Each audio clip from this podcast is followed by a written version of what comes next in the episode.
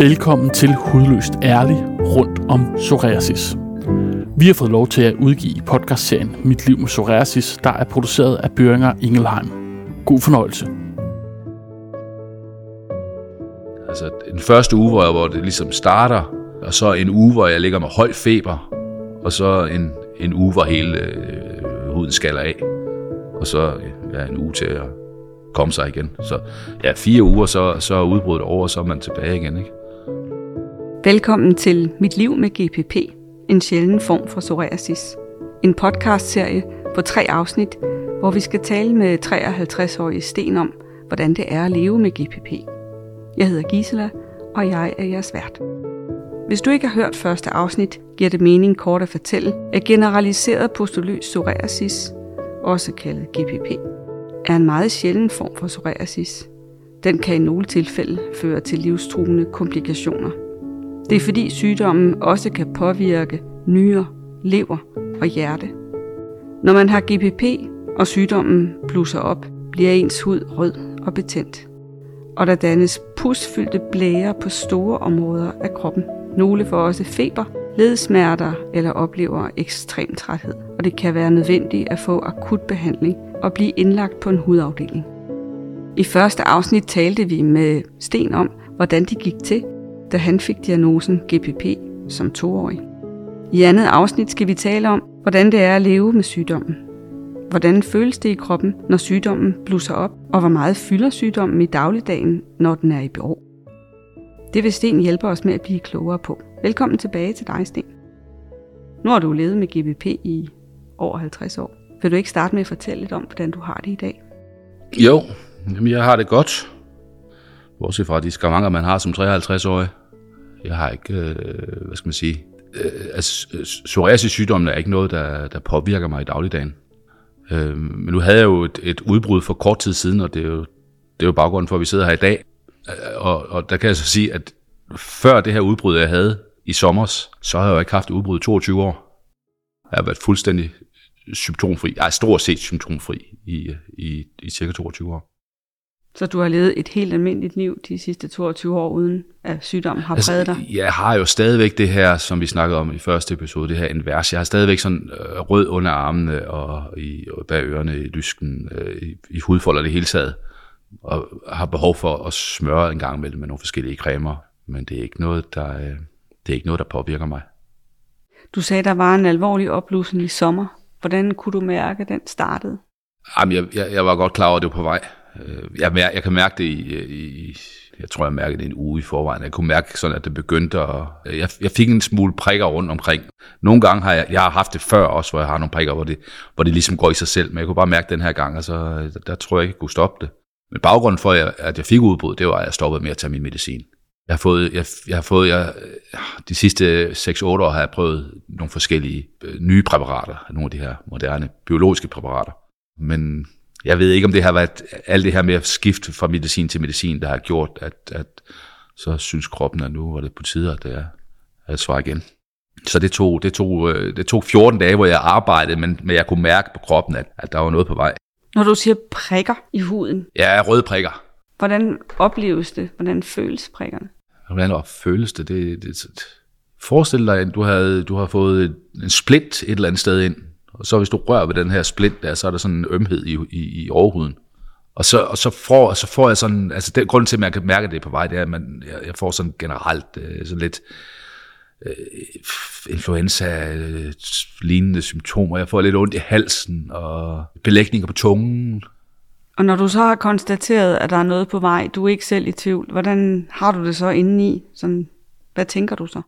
Jeg siger bare, åh oh, nej, kan man stoppe det på en eller anden måde? Hvad, hvad kan jeg gøre ikke, for at tage mere medicin eller et eller andet? Men, men det, det, det, der er jo nok ikke noget. Altså, som sagt, så var, det, så var det jo 22 år siden sidst, så jeg kunne ikke rigtig, altså, jeg mindes ikke rigtig, hvordan det var sidst, enten at de sidste gange, før den her gang, har det jo også bare gået stærkt. Altså, det, det, det, det har været sådan tre ugers ting. Altså, den første uge, hvor, hvor det ligesom starter, og så en uge, hvor jeg ligger med høj feber, og så en, en uge, hvor hele øh, huden skaller af og så ja, en uge til at komme sig igen. Så ja, fire uger, så, så er udbruddet over, og så er man tilbage igen. Ikke?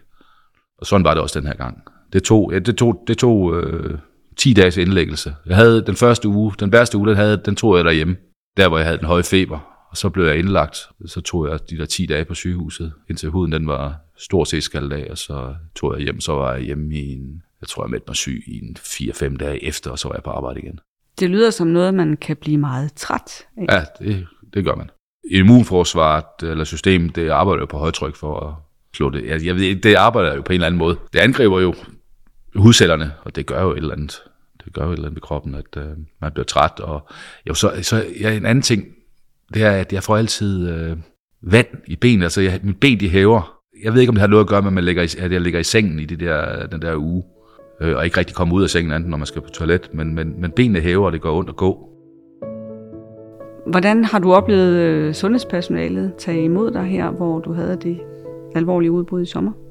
Jamen, jeg blev taget godt imod, da jeg først kom på sygehuset, men det var, det var lidt en krig at få lov til at blive indlagt. Altså, jeg, jeg, ringede, jeg ringede jo til... Øh, jeg går på, hos en læge på Bispebjerg Hospital, og øh, dengang jeg mærkede, at, øh, at det begyndte at, jeg vil ikke sige, at udbruddet kom, men at, at der var en opblussen i, i, i psoriasisen. Og så ringede jeg til, til, til Bispebjerg og bad om at blive indlagt, men det kunne så åbenbart ikke lade sig gøre, og ringe direkte til, øh, til hudafdelingen på Bispebjerg. Der skulle man gå over sin, øh, sin egen læge eller vagtlægen, og jeg lå, jeg lå derhjemme med 40 feber, jeg havde, ikke, jeg havde sgu ikke lige... Øh, Altså, jeg bor alene, så det der med at komme på, på, på skadestuen eller til vagtlægen, det er orket ikke.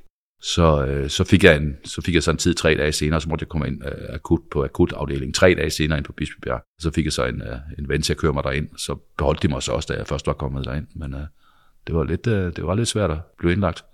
Men nu tror jeg også, det, det er anderledes, for nu har jeg så fået en, en, en anden læge på Bispebjerg, som øh, ja, han siger i hvert fald, at hvis det sker igen, så skal jeg kontakte ham, og så skal han nok sørge for, at, øh, at jeg bliver indlagt hurtigst muligt. Har du nogle eksempler på, at din egen læge, din egen praktiserende læge, har støttet dig i forbindelse med GPP? Jeg bruger jo ikke min, jeg bruger stort set ikke den praktiserende læge. Ikke hvad angår psoriasisen i hvert fald. Jeg kommer sjældent hos lægen. Jeg går til kontrol hver 6. måned på, øh, på Bispebjerg. Jeg har ikke, øh, jeg har ikke den store, jeg har ikke så meget anden kontakt til sundhedsvæsenet end det. Og er der noget, du kunne ønske ville være anderledes, når du kommer på hospitalet? Nej, det, jeg synes, det er blevet behandlet godt. Jeg er jo ikke ubehjælpsom, når jeg er indlagt. Altså, jeg kan godt klare mig selv. Der er mange andre, øh, skulle jeg se, da jeg var indlagt her, der er mange andre, der har meget mere behov for hjælp, end jeg har. Jeg har sådan set bare behov for noget ro og fred og det at spise, og så tid. Altså, det, det går over sig selv. Du kender turen? Ja, lige præcis. Hvad får du tiden til at gå med, når du er indlagt? Ja, siden sidst jeg var indlagt, så er der noget, der hedder iPads og, og Viaplay og sådan noget. Så jeg har set rigtig mange film, og så tror jeg, jeg fik læst en 7-8 bøger eller sådan noget på de her 10 dage. Jeg fik tømt øh, alt, hvad der var interessant på hospitalsbiblioteket i hvert fald. Du har fortalt mig, Sten, at du i midten af 90'erne har været på en tur til Italien, og så oplevede du en opblussen. Vil du sige noget mere om det? ja, det er rigtigt. Det var så, som jeg husker det, så var det mit forrige udbrud. Altså det er jo så par 20 år siden jo. Der var jeg på skitur i uh, Italien, og så øh, efter en, øh, en ret underholdende afterskitur, hvad hedder sådan en popcrawl, der fik jeg et, øh, et mindre udbrud, mens jeg var på, øh, på skitur, der, hvor jeg blev fløjet hjem. Og mærkede du også en prikken i huden? Nej, det var sjovt, fordi det, det, det kom som lyn fra en klar himmel. Og det er første gang, det er sket. Og hvad skete der så der? Jamen, jeg blussede bare op over hele huden, og så øh, gik jeg ned til den. Altså, jeg skulle jo hjem på en eller anden måde. Jeg kunne ikke sidde i bussen hjem, så jeg blev til at blive fløjet hjem, så jeg havde jo rejseforsikring til, til hjemrejse. Ikke? Så jeg gik til den lokale læge, og så fik jeg Øh, som jeg husker det, så fik jeg sådan et skud øh, binyrbarkhormon, og så øh, skrev han under på, at jeg var, at, øh, at jeg var syg nok til at skulle, skulle blive fløjet hjem, og så blev jeg så kørt til, øh, til Venedig og sat på et fly, og så landede jeg i Aarhus. Havde du feber? Ja, det, det var, det var sjovt udbrud, for det var, øh, det, det var meget hurtigt. Jeg tror, jeg var over det i løbet af, jamen det tog ikke mere end 14. Altså det gik fra jeg vågnede om, om morgenen og kunne mærke, at, at huden var begyndt at boble op, og indtil, øh, indtil det også skal af, der tog det ikke mere end jeg tror, to nu. Så det var, det var rimelig let. Det var, let, det var, det var let udbrud, kan man sige. Har du en fornemmelse af, hvad der kunne have startet? Ja, det var nok øh, overdrevet øh, indtagelse af alkohol og diverse andet. kunne jeg tænke mig. Ikke fordi det nogensinde har, øh, har gjort noget tidligere. Altså, jeg har jo levet ganske almindeligt ungdomsliv, som, som alle andre, med fester og alt muligt. Men lige nok det er den der, den der skitur. Jeg kan, det kan også være, at øh, det er trods alt hårdt at stå på ski. Altså, vi har været ude og stå off, off-piste, og man er måske lidt udmattet, kroppen, øh, kroppen er brugt, og så øh, efter en, en lang dag på ski, så udsætte den for, for uanede mængder af alkohol. Det, det, det er nok ikke så smart at gøre det igen. Er du taget på skiferie efter Nej, gang? ja, det har jeg været siden, men øh, det, det er nu en 10-12 år siden, jeg har været det sidst. Og med lidt mindre popcrawl måske? Ja, jeg er også blevet for gammel til den slags. Må jeg spørge dig, om du har været ude at rejse, da du var ung? Ja, ja, jeg har jo ligesom de fleste andre unge mennesker været på sådan en dannelsesrejse. jeg var i, øh, jeg var i Australien og New Zealand. Og øh, i Australien for at surfe og fiske, og New Zealand for, for at fiske. I syv måneder tog vi afsted og backpackede rundt der. Som jeg siger, man kan jo ikke leve i sin sygdom. Altså, det, der sker, det sker. Altså, det, man må tage det en ting ad gangen, og hvis man får et udbrud, jamen, så er det da godt, man er dansker og øh, er forsikret og kan på en eller anden måde komme hjem eller få hjælp. Ikke? Altså, det, det, det, det, det, det skal ikke definere. Det, altså, sygdommen definerer ikke mig, Tager du særlige forholdsregler i forhold til solen? men det gør alle folk jo. Altså en kraftig solcreme på, ikke? Altså jeg arbejder udendørs, så, så jeg bruger der sådan en, en faktor 35, eller hvad det hedder. Og jeg går, selv, jeg går, går sjældent i shorts og korte ærmer. Øh, specielt, nu har jeg en del af mit arbejde, der, sidder, der, sidder, jeg- der, der sejler jeg en del i nogle forskellige maskiner. Og der har jeg altid øh, lange ærme skjort på, altså for at ikke at få direkte sol. Det er, altså sol, sol kan, kan godt trigge øh, ikke fordi jeg får et udbrud af det, men, men, men, men jeg får udslæt, hvis jeg får for meget, jeg får for meget sol. Har du følt dig anderledes? Nej, overhovedet ikke. Altså som, som jeg har sagt tidligere, jeg har haft et, jeg har haft et, øh, et barndomsliv, som var lidt anderledes måske i forhold til, til de fleste almindelige eller andre folk, men mit ungdomsliv har været ligesom alle mine, mine jævnaldrende. Øh, altså studietiden, øh, den gang jeg har været ude at rejse, og jeg har været på diverse ferier øh, sammen med venner, så der, jeg har ikke været, jeg har overhovedet ikke været anderledes.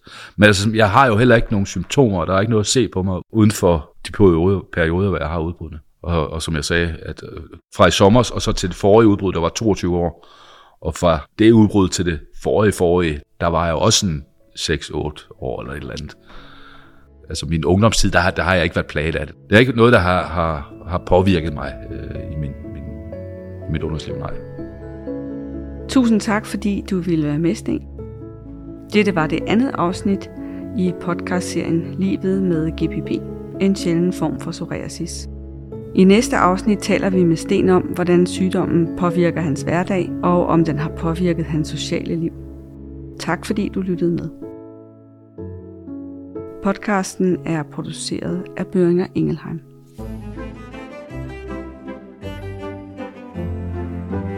Tak til Børinger Ingelheim for at måtte udgive podcasten på Psoriasisforeningens kanal.